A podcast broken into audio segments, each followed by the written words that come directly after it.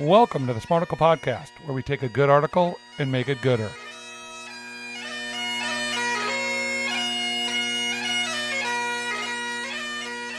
Brandon, I know for sure that I try to get a daily, regular white guy, a little bit of a meditation in every day. Maybe it's like 10, five minutes. How about four days of dark meditation to see if, like, eh, football's still in your future? Here's the headline Aaron Rodgers to consider future during darkness retreat. Rob Demovsky gives us the article on ESPN.com it's hard to give a woke MAGA on somebody from ESPN.com. He's yeah. from Wisconsin. I'm assuming he's who knows. I mean, there's nothing about this that's woke. I mean, it is very woke, but it's uh, it's sort of like more of a a, a general um, fluff piece, if you will. So I'm not going to give him. I'm not giving him anything on the Wagameter at this point. I love when we do fluff pieces. Here's a little quote: Green Bay Packers like quarterback telling. Packers quarterback telling the Pat McAfee show that he will embark on a four day, four night darkness retreat. He said last summer that he had taken part in the ayahuasca ceremonies that could produce hallucinations. He said the darkness retreat does not include the use of ayahuasca. Quote, it's just sitting in isolation, meditation, dealing with your thoughts.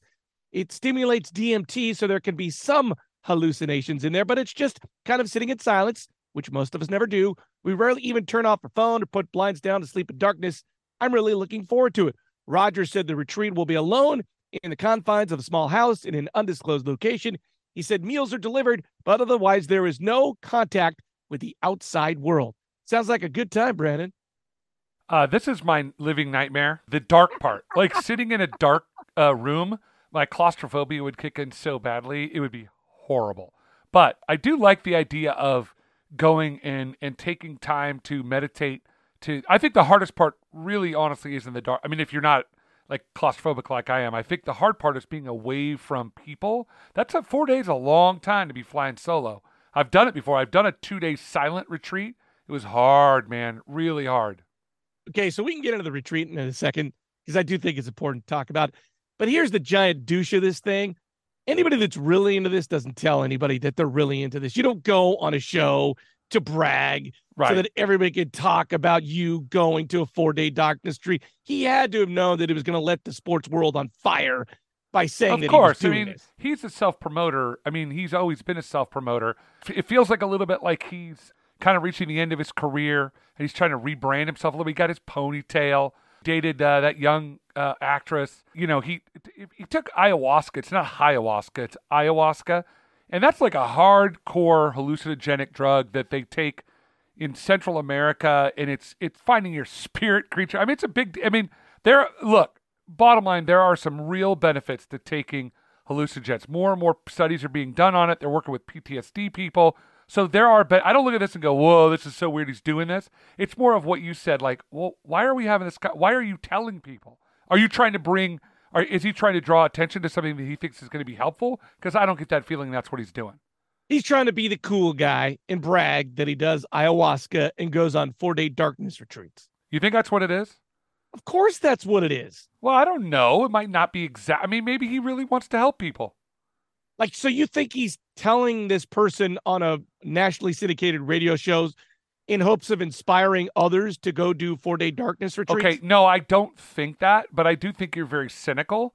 And it is possible that maybe uh, while ill conceived on his part, that he might actually be trying to share that, hey, I mean, like he's a voice to the NFL, right? You got a lot of young players in there, a lot of people with a lot of money.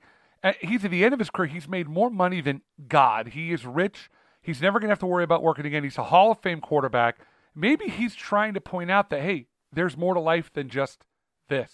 I mean, Tom Brady just retired, and you thought like after 70 years, you'd swear that that dude's just like. I mean, he has a. It's if he doesn't play football, I don't know what that dude's going to do. He needs to go on a silent retreat and take ayahuasca.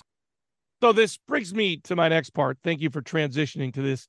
The great Aaron Rodgers, who's made $200 million, is not married, has no kids, lives a great life, is telling all of us, the working mom with three kids who's singles, been divorced, me with four jobs and three kids, hey, everybody, just take four days off from your life and go contemplate what the next step is. Who is afforded in life? By the way, you said you took a two day retreat. Good for you. But you wouldn't do that now. I got a wife. Hey, wife, I'm going away to be in the darkness four days. She's like, stick it up your. That's not happening. Uh, I don't know. I mean, I think if I told Corey, like, look, I think this is going to be really valuable for us as a family if I go away for four days to do this this spiritual retreat, I think she'd be totally down for it. I mean, I would. I mean, if if your wife said to you, "Hey, uh, Larry, I want to go do this this prayer retreat for four days.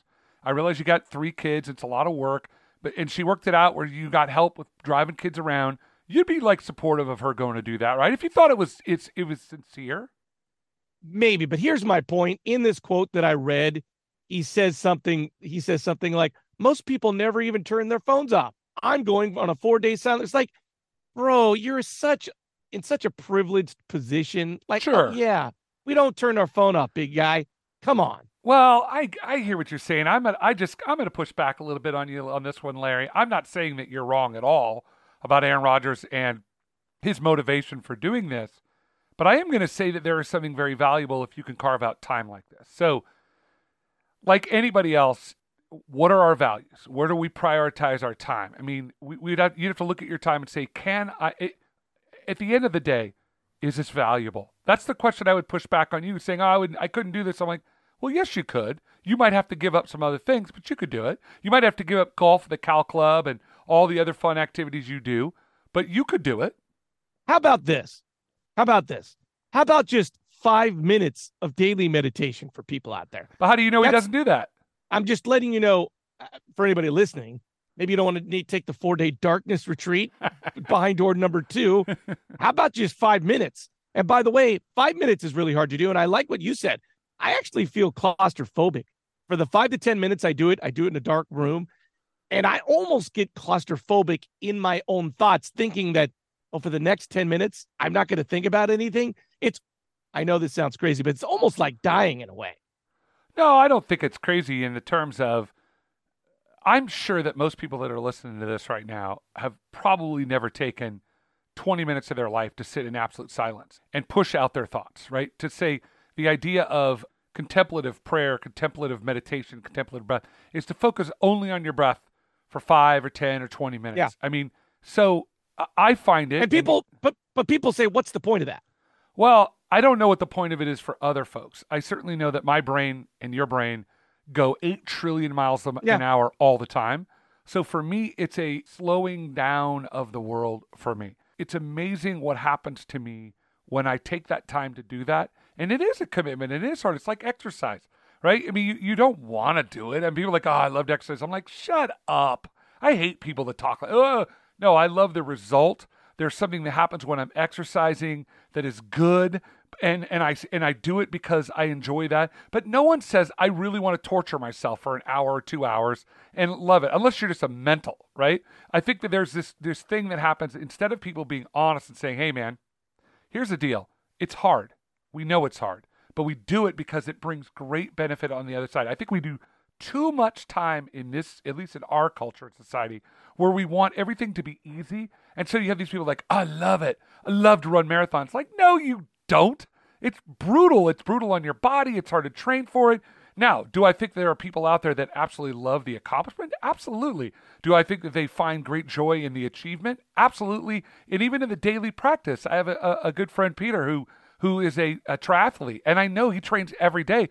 But when he gets up at 5 a.m. in the morning on a cold morning and he's got to go out and swim or ride or do whatever, I guarantee he's not like, oh man, I'm looking forward to this. No, he's looking forward to the cup of coffee at the end of it but he does it because he's dedicated to what he's doing. And I think that, just be honest. I hate when people are dishonest about things like that. It's hard, it's not fun, but you could do it because it brings good results. And so I could just hear all the people, come on, man, I love to run blue. I could just hear the Yentas out there yelling right now, saying how much I love to work out. I'm like, okay, no, you love the result of the workout. You don't really love the workout. I love you just made my point about Aaron Rodgers, but I will say this: I it's like ninety seven or ninety eight percent of our brain is unused. We're really only it's some crazy right. statistic, like it's like three percent. The ninety eight to ninety seven percent that is unused is the primordial part of us as human beings. It is literally the part of our body that breathes, keeps the blood flowing, and when you meditate, I feel like what you're doing is trying to get in touch with the ninety seven percent of your brain that literally just keeps us running. Yeah. That seems weird. No, I I, th- I think that's very true. It's being in, in tune with your own rhythms, your own body. Like I've been sick with the flu for the last. I just am getting over it. Uh, last it was horrible. Good I haven't, tell. I haven't had the flu in a long time. Puking, all the nastiness. Of oh my! Flu. And I I was thinking to myself yesterday as I was sort of uh, in the heat of it all, and I feel like nice. I'm at eighty percent now. But I, oh. in the heat of it all, I was thinking, man, you want to you want to appreciate your life and your health. Get sick, because when you're no Ugh. longer sick, you're just like, man, it feels good to just eat a meal. I didn't eat yesterday, right? And just to get up and have a cup of coffee and a glass of water without feeling like you're going to hurl all over the place is incredible. And I think that's part of that meditative process. It's it's not easy to do per se, but it, it gets you in tune with yourself. Being sick, nothing's going to get you more in tune with your body than being sick, right? Because you're just like, I you can't control it, you can't stop it. It's awful. And then when you come out of it, you're like, man, I, I appreciate you, body, for fighting off this whatever it was that I can actually go out and breathe some fresh air and not feel awful all day long. So I think there's a part of that. Well, I would like to thank Aaron Rodgers for telling us about his upcoming vacation and you, Brandon, for telling us that you've had the trots for the last two weeks. Thank you.